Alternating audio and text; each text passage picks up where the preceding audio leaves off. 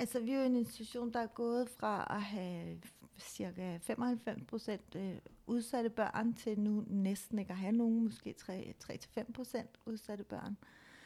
Øhm, så når børn, øh, de børn, vi har i øjeblikket, det vi er opmærksomme på, det er typisk sprog.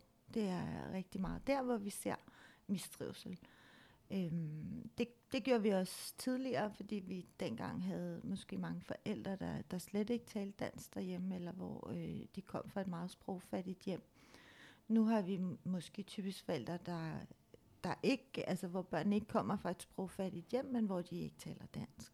Øhm, så sprog er, er sådan et, et stort tema hos os.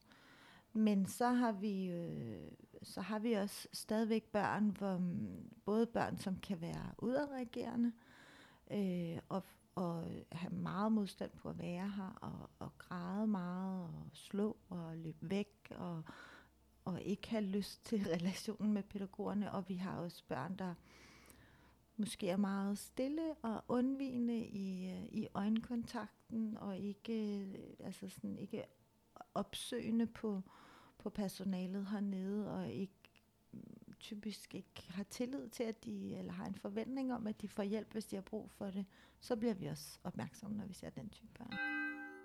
De, de tidlige forebyggende indsatser hos os er jo sådan en del af den grundlæggende pædagogik. Vi øh, arbejder øh, rigtig meget med det, der hedder tryghedscirklen og trygge relationer. Alle vores medarbejdere bliver uddannet i det. Og det er sådan en, en, en måde at anskue relationer og, og tryghed på i, i vuggestuen, også være opmærksom på, på hvor børnene er henne i, i den cirkel, og hvad de har behov for i relationen. Så jeg, og så har vi også rigtig stort fokus selvfølgelig på sprog, og arbejder med det, der hedder sprogtrappen, hvor vi kigger på børnenes sprogudvikling øh, to gange om året. Øhm, så det, altså det han, jeg synes i virkeligheden, de forebyggende indsatser handler rigtig meget om alt det, der sådan er implementeret i pædagogikken hver dag.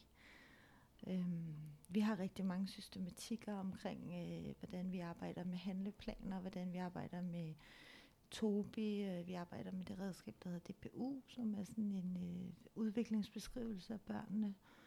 Øhm, og så laver vi handleplaner for dem ud fra en DPU-vurdering. Så det er rigtig meget nogle af alle de systematikker og det, den grundlæggende pædagogik, som, som er de forebyggende indsatser hernede.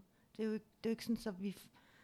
Altså, det er sjældent sådan, så vi øh, ser et barn altså, i mistrivsel, og så er det, vi begynder at arbejde med trygge relationer, eller det er jo fordi, vi arbejder med det, at vi ser øh, mistrivselen, eller forhåbentlig er mere opmærksomme på det.